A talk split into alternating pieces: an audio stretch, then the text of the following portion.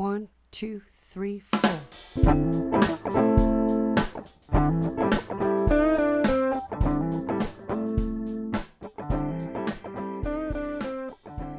and welcome to It Starts With Beer. I'm your host, Will Siss, and in this episode, we learn about life inside the liquor store, or as we say here in New England, the package store, from employees at Bottle Stop in Torrington, Connecticut.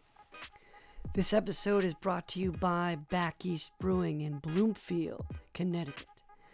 Their recent taproom expansion with indoor and outdoor seating makes Back East the perfect place to enjoy excellent beers like Ice Cream Man IPA, Raukaua IPA, their award-winning porter, or any of the other delicious beers in their ever-changing lineup. Go to backeastbrewing.com for more information. Garish Patel is the Director of Operations at Bottle Stop, and Kevin Thomas is his beer buyer, and I met up with them at the Torrington Bottle Stop. There are other bottle stops in Avon and Newtown, and at the Torrington Bottle Stop they sell beer from about 30 to 40 Connecticut breweries at any given time. We'll hear first from Garish, who was setting up a little tasting for us. Let's listen in. So what we're doing here is setting up a little tasting here at the Bottle Stop. Now, do you have formal tastings with beer? I know that you do with wine. Is beer a regular thing here?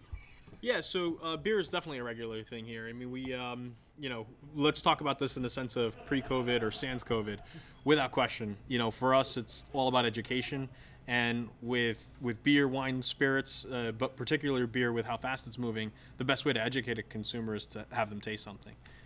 Sure. So let's get an idea of what someone who is kind of into beer or really into beer, what are the kind of questions that you invite that you said, okay, that's good, you're getting the most out of your visit here. What's a good question to ask?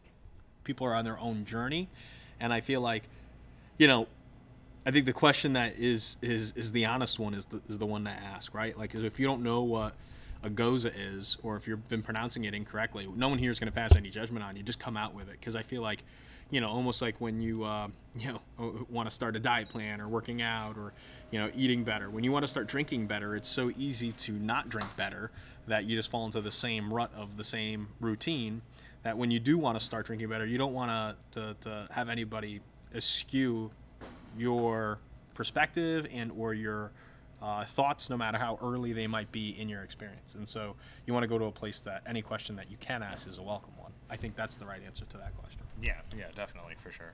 What are the kind of questions that you do get? What are you constantly answering when it comes to beer? Usually it's, what do you have for IPAs? A lot of local stuff is really popular right now. And in the warmer weather, what do you have for fruited sours or something that's really refreshing in the hot weather? So they're kind of coming in with a taste profile that they prefer, and they want to find something within that range. Do you try to accommodate that, or do you try to push them outside of that range? What's your perspective on guiding them to beer?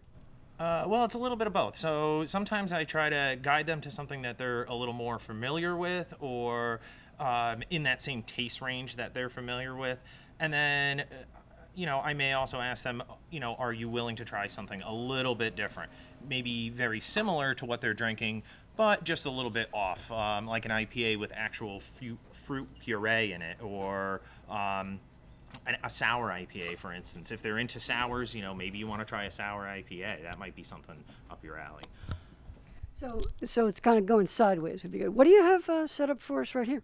Yeah, so, in knowing that you were coming to visit us, we thought to ourselves, we obviously want to talk about what we think is trending right now, specifically with COVID. So I was talking about, prior to COVID, what it was like in the stores, being able to come in and taste and experience. But right now, because of COVID, I'm seeing that there's an explosion of products that were not available to us in the retail channel prior to the pandemic that are now coming to light. And that's because, you know, breweries have to get clever and kind of reinvent the way they get to market and the way they have their revenue streams flowing. And so, you know, they've, a lot of them, if not all of them, have opened up to being either a direct wholesale to stores like ours, or they're aligning themselves with wholesalers that can get their product to market. And so I think it's smart, obviously, but, you know, what we're also seeing is that the breweries that were, you know, kind of leading trend with new styles or hybrid styles of beer,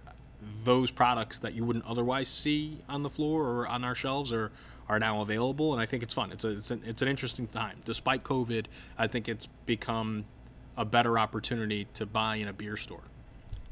Yeah, I understand that. When I think about going into a brewery, even going outside and sitting outside a brewery, there's just a lot of people who are hesitant about it. So they're feeling more comfortable in their homes, and they're excited to try this stuff. It's like bringing the brewery home to them. I didn't realize that the turnaround could be as quick as it is. Like let's say I'm a brewery. I think we mentioned one where you don't normally see them in any package stores. Maybe they only sell their beer right from their own brewery in cans. Was it really easy for them to just turn that around and get it into stores? Was that process sped up, or was that always available to them? You know, I think that's a good brewery question. I think it depends on the house, right? So some breweries were already positioned to get a certain number of their portfolio or a certain number of SKUs within their portfolio to market, while holding back, obviously, a smaller amount of SKUs that were more experimental or smaller batch. But now, because it's their primary revenue stream, I think they're putting out product into distribution that they would never otherwise intended for distribution. And, you know, that goes in the direction of kind of some of the things that we have here today. We've got some beer from Alvarium and some beer from Firefly Hollow. And these are two, I think, really good trending breweries that are showing some, you know, tremendous ingenuity in terms of what they're brewing. They're covering so many different ends of the spectrum, and I think that's awesome for Connecticut beer fans. Absolutely. So Alvarium is a brewery out of New Britain. They are really known, I think, in the brewery themselves for a lot of experimental IPAs, a lot of that New England IPA style, but they are certainly not one-trick ponies. What do you have for us today from Alvarium? So, you know, we were talking about trends. Kevin, obviously beer buyer, you know, we talk about trends and what's working right now across all of our stores. I think what, you know, especially this summer has brought to us is a return to a lot of classics. And it's a trend that I feel like was probably more started by Jack's Abbey, the appreciation of the all-American lager, or even at this point, the Mexican California style lager. Just a really easy drinking style, but I think that was kind of the gateway, and I think there's a renewed interest in beers such as Hefeweizens, and so this is Kraftwerk, Connecticut-grown Hefeweizen from Alvarium, and it's a style of beer that, you know, when you think about it, it's perfect on a hot day. It does have lots of good wheat flavor to it. I'm going to pour some here. It's not necessarily hazy like a lot of IPAs are, but it's meant to have some of that residual leftover wheat, if you will, and a little bit of that cloudy character, but it's meant to be very refreshing, very easy to drink beer. You know, drinking a 6.5% IPA is fun, but you can't necessarily drink a ton of those on the boat or at the beach. This, in my opinion, is a beer that you can, you know, put down a number of cans when you're doing any of those things, playing golf in the backyard, sitting in front of a hot grill, barbecuing. This is one of those beers that you can just keep moving at all day long, and you're going to have fun drinking it, and you're going to feel refreshed after every sip. Yeah, at 4.8%, certainly drinkable in larger quantities. Kraftwerk. So, you know, I've never had this one, and this is the kind of thing where, you know, I didn't really know about this one. Certainly haven't, you know, thought about Hefeweizens for a while, and it's very cool that they're making this and putting this out. Are you getting a lot of food pairing questions? I mean, certainly, you know, summertime, people are grilling. Are they saying, you know, I'm having this on the barbecue. What do you recommend for the beer?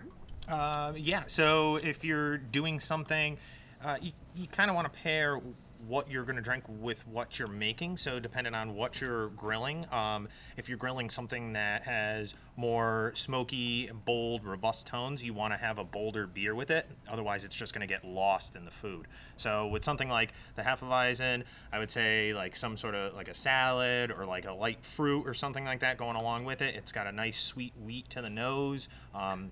It follows through really nice, and it wouldn't get lost in something light like that.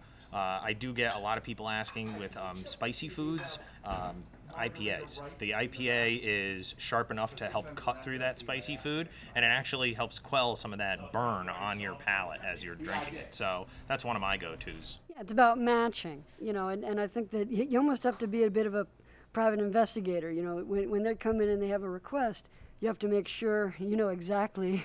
You gotta dig a little bit, you know, get in their business a little bit. Tell me a little bit about Connecticut beer. It looks like your section, at least your section that's non-refrigerated, seems to have expanded.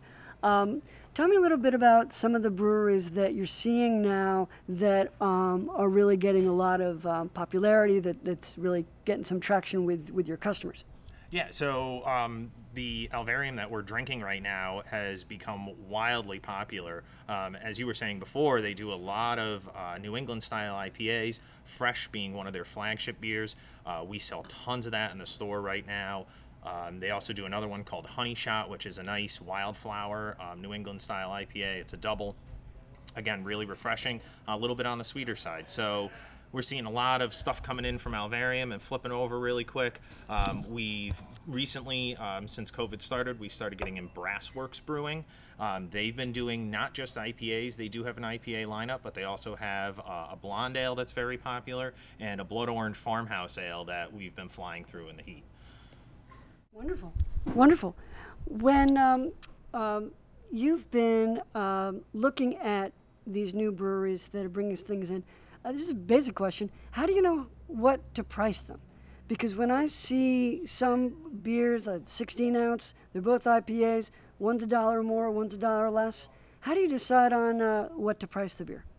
Is that your decision? So, you know, for us, we're obviously a retail business with, you know, many overheads. A lot of them are fixed. Some of them are variable. So for us, we look at it like we want to clear, you know, a very specific margin. We try to keep that margin very humble, aggressively priced, where we know customers can come into our stores, you know, see a selection, know that we're going to have a comprehensive stock, but at the same time priced aggressively, keeping a good amount of it cold, a lot of it warm as well. A store like ours, people want to be able to grab both, and just knowing that they have options when they come here, and the beer is priced well.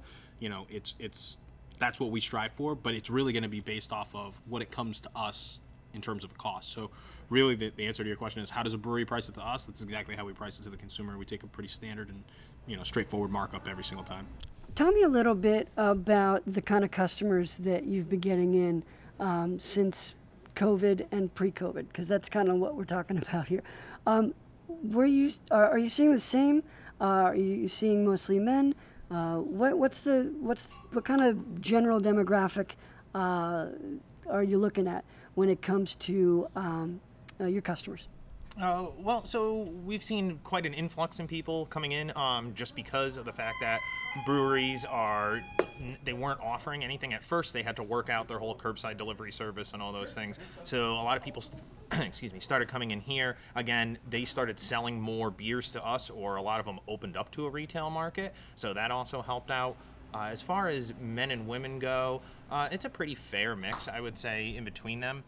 There's still quite a bit of a following for IPAs. It's usually a lot of younger guys coming at it, especially ones that are moving from a domestic or an import style beer that are just trying to move into that craft market. They usually tend to gravitate towards that New England style because it's really fruity, really juicy, not a lot of bitterness. And then on the other hand, you get a lot of women coming in here requesting a lot of the sour beers and the Goza style beers. What kind of impact have you seen hard seltzers having on the beer market? Do you think that it's taking from the beer market? Is it a complement to the beer market? Where do hard seltzers fall within that spectrum?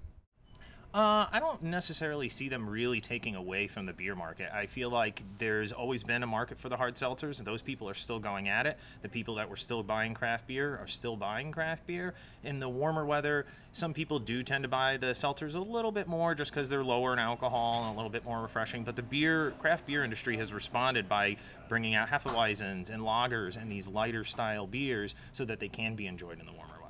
Yeah, I agree. I think that, if anything, it widens the base of customers that are okay with drinking an alcoholic beverage out of a can. To be honest with you, I feel like there have been a number of people in the demographic of non-beer drinkers that have spilled over into seltzers. And I think it's pulled from a little bit of everywhere, non-beer drinkers, beer drinkers. I think it's certainly brought, it's gotten people into the category that you would have never have guessed. But I think also, like Kevin was saying, I mean, in the summer months, you see that it spikes and it gets people into it. But, there have been a lot of preconceived notions, a lot of negative connotations associated to beer in a can still, even though, the hardened enthusiast definitely recognizes that can technology is far better today than it ever has been, and they're okay with it being in a can. There still is that misnomer out there that if it comes in a can, it can't be good. But that, like I said, I think with the advent of hard seltzers and you're seeing more cocktails come in cans, I think people are a little more willing and accepting of a beverage, an alcoholic beverage of quality, to come in a can. I'm actually seeing a lot of the craft breweries themselves are releasing their own hard seltzers that we're able to get in the stores. Like Stony Creek has released Fizzbang, Black Hog has Hum that they're doing. Those are becoming readily available to us as well. They're trying to jump on that bandwagon that Truly and White Claw have been dominating for so long, and they bring with them that smaller craft ideal. And a lot of people, if they drink Stony Creek, they're going to drink that usually over the Truly, just because they know that brand and they want to stick with that brand. They identify with it. Yeah. That's definitely a good point. When you're trying to come up with a mix of the kind of beers that you have, you're probably getting breweries that come in and are trying to sell their beers to you and try to give you a pitch as to which ones to take. What is that process like? What kind of questions do you want answered from them? What do they looking for from you? What's that relationship like between you and, let's say, a craft brewery that wants to get their product on your shelves? So if whether it's a new brewery coming in or a brewery with new products coming into the store, a lot of the time they usually have a sample with them, and especially if it's something new. And based off of that, we chill it, we open it up usually at the end of a shift, and we get a bunch of our employees here to try it. And I just try to figure out, like, okay, what did you like about it? What did you not like about it? Because, I'm only one palate, and there's hundreds of people coming into the store looking for different things. Something I may like, they may not like at all. So if I can get a bunch of input from other people, I can go off of that. I also go off the merit of the brewery themselves. I do a lot of investigation online with Untappd, Beer Advocate, places like that. See what the brewery itself is rated, what the beers are being rated at. And within our other stores, if it's not something we've carried at the Torrington location, I'll try to link up with the other beer managers and see how well it's selling there. Is it something that's actually moving, or is it something that's just kind of sitting on the shelf and it's more of a hand sell? And then can you communicate that back to a brewery? So, for example, say I'm a new brewery, or maybe one that's been around for about a year, and my stuff is not selling well. It's just been sitting there. Do you think that there's room for communication back to the brewery about either how they market the beer or how they make the beer from you? I really think that that's up to the brewery. A lot of, I look at a lot of breweries as being early in their evolution, right? So it's either they're sticking to a game plan and you're gonna ride that, and they want feedback, but ultimately there's very little they can do to adjust, or they're gonna be super nimble, super agile, and they're gonna totally understand that they need to shift to the marketplace. And so, there's been a number of breweries, I won't say any one or single out any specific Connecticut brewery that, had seen initial success, and then all of a sudden, after 12 months out of being in the marketplace and having that initial pop, they start to fall flat, if not completely fall apart in terms of sales, at least in our venue, right? Maybe direct-to-consumer is strong, but the retail channel or the on-premise at bars is weak. I think it really depends on the brewery. If they've got a good team, they already know what's trending, and they probably know what's trending better than us, because let's face it, if you're running a brewery, you, especially a craft brewery, a microbrewery, you should be focused on your trade. And I'm sure you're paying attention to what a lot of other breweries are doing, and you should be trying to figure out what consumers want. And ultimately, it's not about just you as the brewery, because like Kevin was saying, it's not just about him as being a buyer for this store. It's not about Kevin's opinion. It's about recognizing we need to rise to the market and what people are looking for, and being able to service our customer the best. And then within that, being able to move people in a direction that's more natural to their journey in craft beer. And if their journey overlaps with ours, then we can interject our own, you know, personal opinions on things. Otherwise, you know, if someone's coming in and they're really digging, you know, sour beer, but, you know, you're not a big fan of sour beer, I mean, what's that conversation going to look like? Doesn't mean that they're wrong or you're wrong. It's just that you guys are on two different journeys. I like that. Yeah, it is kind of like a journey. And the longer you're on it, the more you realize there are lots of roads that can take you to a lot of cool places. For a lot of new drinkers, say you're 22, 23, a lot of them, all they think about when it comes to craft beer is New England IPA.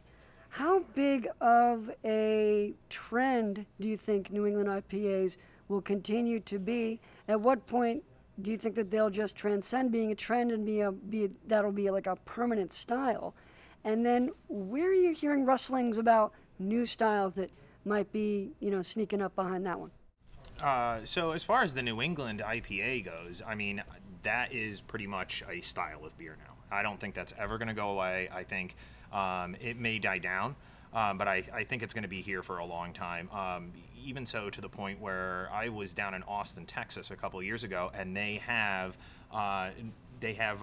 the West Coast style IPAs, and then they had the East Coast style IPA. So they're brewing both different spectrums of that IPA, that hoppy and bitter, that fruity and juicy, and that's down in Texas, so that's nowhere near New England, and it's just being across the country. Everybody's trying to mimic this New England style IPA, so I don't think that's ever going to go away. It may slow down a little bit, but I mean, as far as long as I've been here, it's still going pretty strong. There are some other trends, like we were talking about lagers and things, popping up again. There's a lot of different stouts that are coming about, especially when you get into the fall and winter months. A lot of them try playing with different adjuncts and adding different things into their stouts, whether it be chilies or whether it be marshmallows or peanut butter or things like that. So, you know, I feel like the trend in beer for New England is still going to be there, but it really depends on it. A lot of it has to do with seasonal too. Yeah, I recently had a chai stout that I'm now currently trying to figure out how I'm going to drink again, because I may bake cookies with it or something like that. It wasn't my palate. But I do see that. I see a lot of vanilla. I see a lot of different things that you can put in it, and why not? What about other states? You mentioned Texas. You were down there. What other states are popping up as being popular? Making beer that you're noticing? Well, relative to our area, Massachusetts for one. Mm-hmm. Massachusetts is huge, and I'd say Vermont as well. Mm-hmm. We have a lot of different selection from Massachusetts and Vermont. New things popping up all the time, new breweries popping up all the time. Not to say new styles, but they're doing the style in the way that they want to do it. So, they may still have a New England style IPA, but they may be, tweaking the recipe a little bit, so it's not just a clone of, like Sip of Sunshine or something like that all the time. They're trying to make it their own. But as far as within the vicinity of Connecticut, I would say that, and then a close next one would be New York. You got a lot of stuff from upstate New York specifically starting to filter down into here. I also agree with Kev. It's really all about our neighbors at this point, right? So we know that the Connecticut beer scene is very strong. There's a lot of cool breweries. There's a lot of cool spots that have become the fabric of the Connecticut brewery scene at this point. And really more players will continue to come to the market, but as that happens and we look towards New York, Massachusetts, Rhode Island, these other markets that surround us, beer is going to become hyper regional. Like for us to drink beer that's from South Carolina or Virginia is going to feel like what drinking Beck's or Bass Ale was 15, 20 years ago. That's going to be imported beer to us here in Connecticut. You know, does that make sense to you? It really does, because it's not like music where you can download anything that's ever been recorded ever. There is this kind of rite of passage to get certain beers, so you have to travel to get it. And the same with the distribution lines. Why should we import, as you put it, beer from South Carolina when we've got a plethora of beer right here that could be just as good, if not better? So I totally understand that. Yeah, that's a good way of looking at it. What else do we have here to drink? You want to try? Yes. Try the other one. So yeah, we were talking about a couple of our favorites. Obviously, Alvarium, liking a lot of what they're doing, and you know, return to what I think are classic styles. You know, Kevin touched on that earlier. This Hefeweizen is definitely a really good example of a classic German beer, and obviously somebody doing it really well here in Connecticut. This beer is their H+, and is their tart ale brewed with Montmorency Cherry concentrate. And so it's from Firefly Hollow out of Bristol, Connecticut. And, you know, you can't see, obviously, because this is an audio-focused platform. Tell us, repeat us a word picture here. But this is a gorgeous, like, salmon pink hue. It is maybe a touch deeper than salmon pink, but it has got that kind of pale. It's not this big, beaming, bright color. It's a little more pale. But the bubbles are very much like champagne. Super fine, awesome lacing. The aroma on this, as soon as you pour it into a glass, starts to beam up out of it. And, of course, you're getting lots of those classic cherry flavors, cherry medley flavors. I'm sure you know a lot more about wine than I ever will. What kind of wine does this look like to you? What style? Well, so to me, this does actually look like a rosé with some extended skin contact. It's still very much a rosé. It's not a dark rosé, but, you know, I would definitely equate it to being a rosé-style wine. And, of course, seeing the bubbles in there. It's really good. Yeah. So delicious. It's tart, you know, and that's what they're calling it, a tart ale, which I've never, it's an ale, I mean, you know, it's tarts, that's kind of like their own style. But, oh, man, this is wonderful. H+, they call it, huh? Yep. So, to me, this is like, you know, ultimate quaffing beer. You know, we're talking about foods with, food, drinking beer with food. To me, I look at a hot summer day, and I think of, you know, Kevin mentioned salads. I think of, like, you know, do we have a bushel of clams, or we have some oysters we can throw off into a grill, shrimp, lobster, you know, lobster tails and this. I mean, this is going to be an awesome way to wash that down. Also, you know, to go a little more on the elevated side of things, if you just had a cheese board with some charcuterie, I think the tart components here would really do the palate justice in cleansing away a lot of those robust, gamey, smoky, peppery flavors that you get on your palate from having a cheese and charcuterie board. And I think that, you know, again, with especially with the persistence of the fine bubbles in this, I mean, that would definitely do a lot to freshen things up on a warm day, hanging around and having those types of foods. The mouthfeel on this is really nice as well. It lingers, but it's not so viscous that it doesn't invite, you know, another sip. This is really cool. I'm glad. I mean, I was very happy with the Hefeweizen too, but this one just, you know, I don't drink a lot of things that have cherry in it, so. Sure. Cherry concentrate. And this was Kevin's pick, and I think this goes back to what you were saying earlier about fruited gozas, you know? Yeah. I don't know if this qualifies as a goze. You know, I think a goza's got to be salted as well, if I'm not mistaken. It's going to add salinity in the water, yeah, for sure. Yeah. This is you know, it's soured, obviously, because of the lactobacillus, but I think it's just enough. This is one of those beers. Not piercingly so, yeah. Yeah, this is one of those, I think, this is one of those beers that manages to get people into sours, you know? Mm. You pour this at a party, where if you went, you know, straight after, you know, a hardcore goza-style beer, I feel like you're going to alienate some people. This is the one where I feel like you're making a lot of friends, and you get people that wouldn't otherwise have thought themselves a craft beer drinker. This is the one. This is the gateway. For sure. This is also one of those beers that we were talking about where this was only available at the brewery until recently. They didn't really distribute their tart ales all that much. It was all about their IPAs, and they had a Czech Pilsner and some other stuff, a stout that they released on a regular. This one was brewery only until just recently, the last couple of months. So, yeah, Dana and the guys down there, yeah, get this stuff out, get it out to the world. I mean, I definitely love their Toadstool Stout and their Lizard Breath. But yeah, H+, that's where it's at for sure. What's you kind of must get to talk to a lot of different kind of people, different walks of life. What is rewarding about really seeing someone make some bold choices about what they're going to drink, whether it's beer or anything else? What's rewarding about this job? So, as far as I'm concerned, I just find pleasure in when somebody asks me about something, not only being knowledgeable on that subject and being able to lead them to something that they're looking for, or even helping them find something that they may never have even tried before. I like when they come back to me and they tell me, like, that was great. I really appreciate that. And then I don't necessarily have to be the guy that they can come to. I like to share that with my other employees as well and let them know, like, hey, this person likes this style of beer, this style of wine, this style of whiskey. We try to play off each other with that. So as far as, it's just basically customer service. That's what I like. That's what makes me, feels rewarding to me about this job, is doing customer service, doing it very well, and trying to go above and beyond. Maybe give them a little bit more information about the product that they're selecting that they may not have never known, like maybe a background of the brewery or the winery or the product itself, how it was made, why it was made, why it's out right now. And they care. They care, right? I mean, they're going to listen to you, which I think is a wonderful thing. You're certainly going to have people that say, "Just give me my bud, I'm out of here." But yeah, for people to hang out and to hear about these, that must be nice.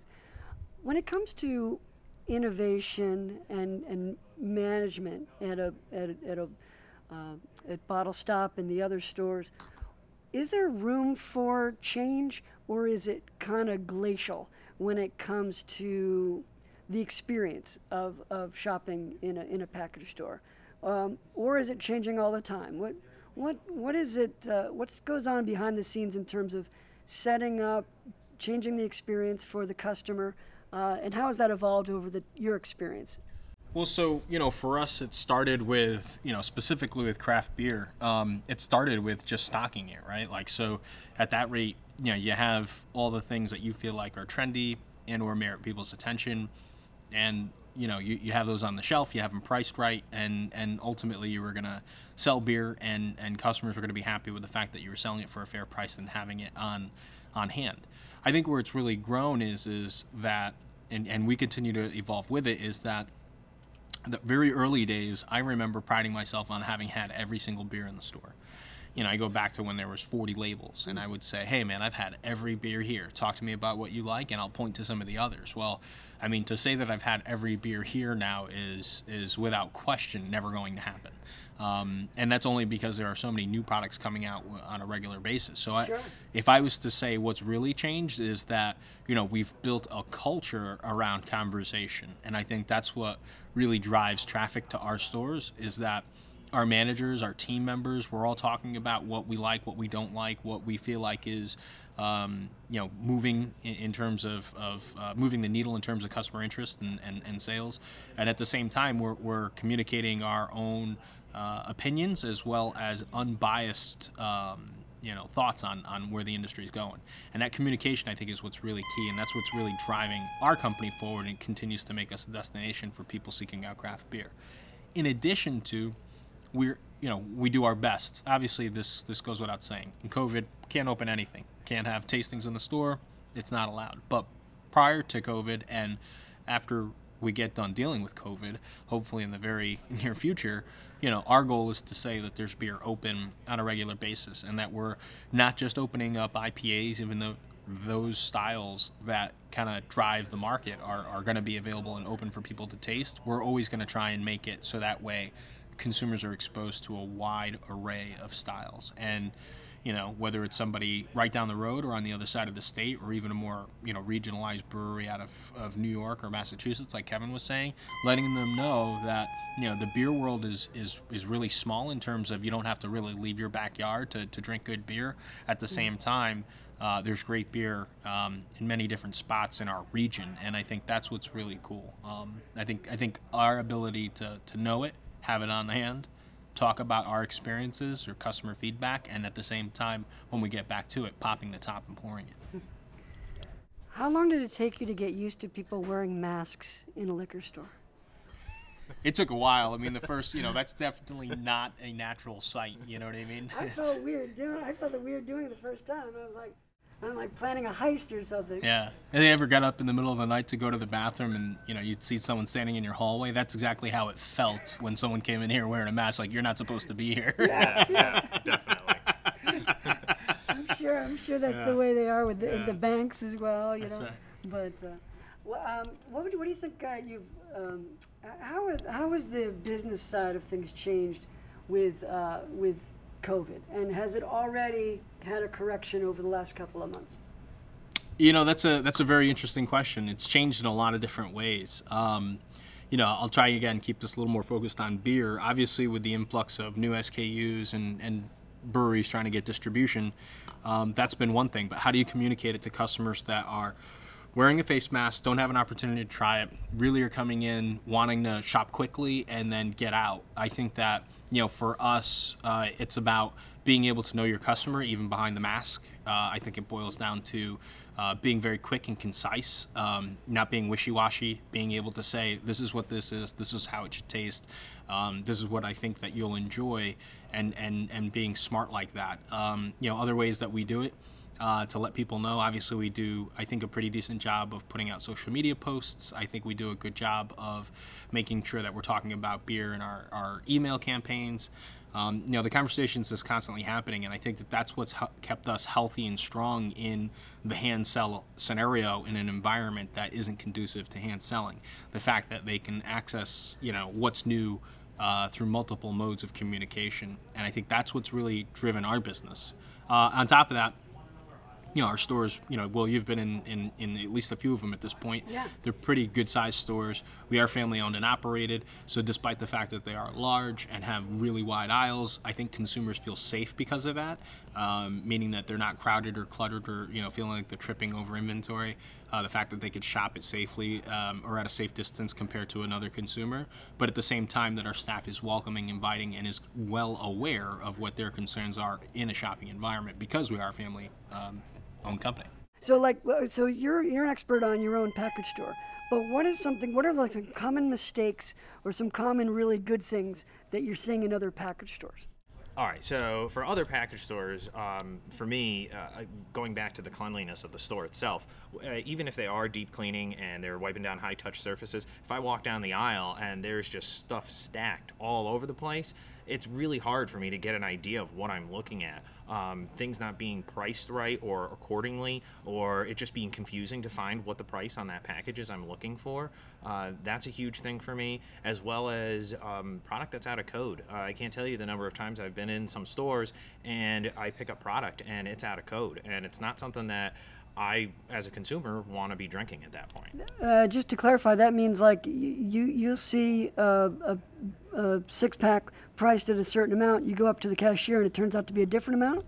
Well, no, not necessarily that, but the product itself has an expiration date on it. Oh, okay. So the product itself being expired. So, you know, like a lager that's been sitting on the shelf for, you know, 7, 8, 9 months, like that's not going to drink like it should anymore. Or even like an IPA that's, you know, supposed to be consumed within a certain time period, and it's years later still sitting on the shelf. Well, that's okay for some beers that can age.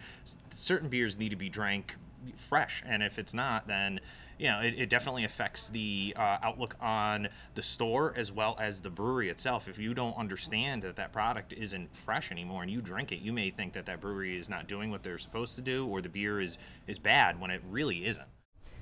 Anything else you want to add that you think people should know about, you know, the behind-the-scenes life of a package store like Bottle Stop? Yeah, I mean, you know, for I think our stores, I can't speak to every store, but our stores for sure, I think it boils down to passion, right? So, you know, here we are tasting some beer. I think it's an amazing beverage along with a lot of the other beverages that we sell, and it's, you know, it's part of life. So, you know, for me, I wouldn't want to eat at a restaurant where the chef wasn't really passionate about food. I wouldn't want to shop in a beer, wine, liquor store where there weren't people behind the scenes that were super passionate about the products that they're purveying. For me, I don't also expect every single one of my team members to be an ace in every category of the store. How could you possibly master every malt and every type of hop available in the marketplace and all the new ones that are coming out from different parts of the world at the same time ace what the mash bill is for that hot new whiskey? It's tough to do it all. So I tell my people it starts with just enjoying what it is that you're surrounded by and working through the journey.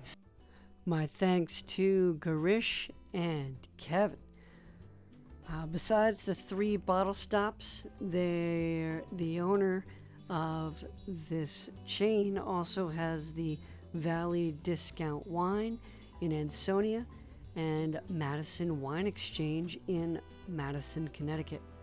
You can follow Bottle Stop on Instagram at bottle_stop_wine.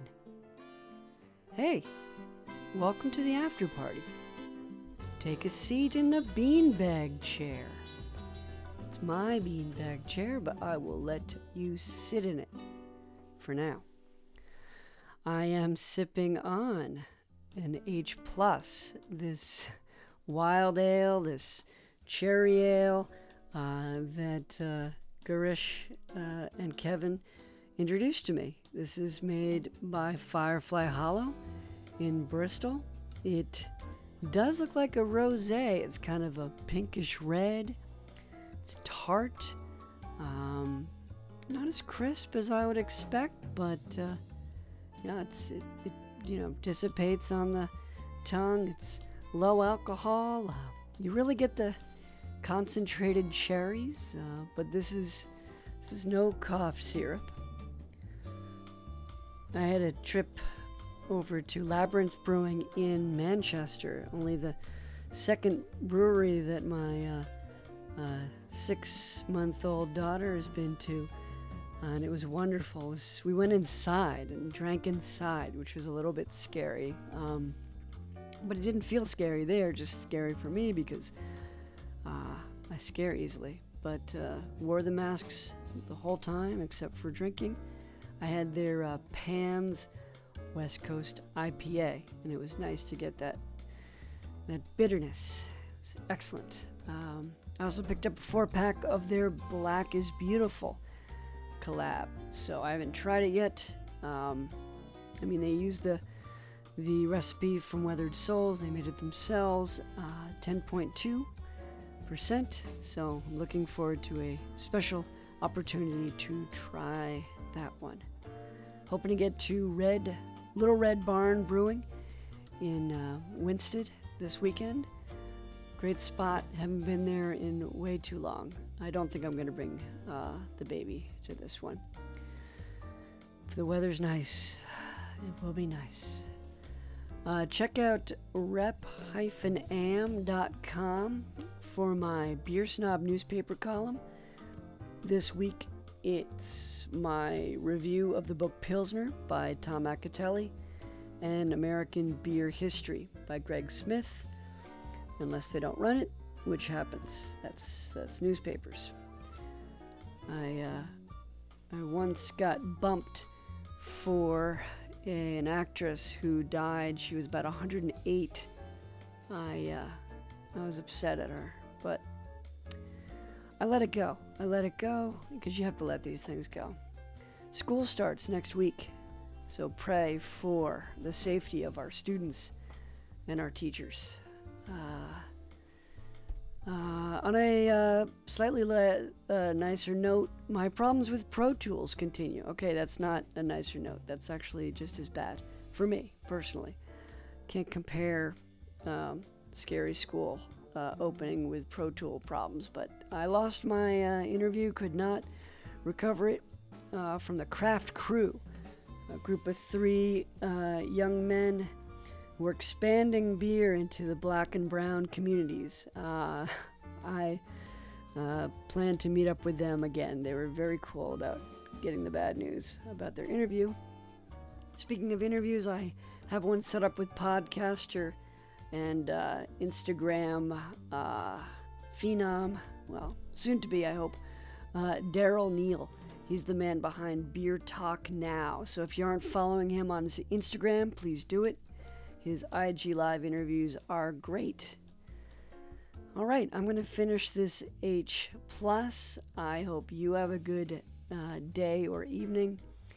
Until next time, sip well.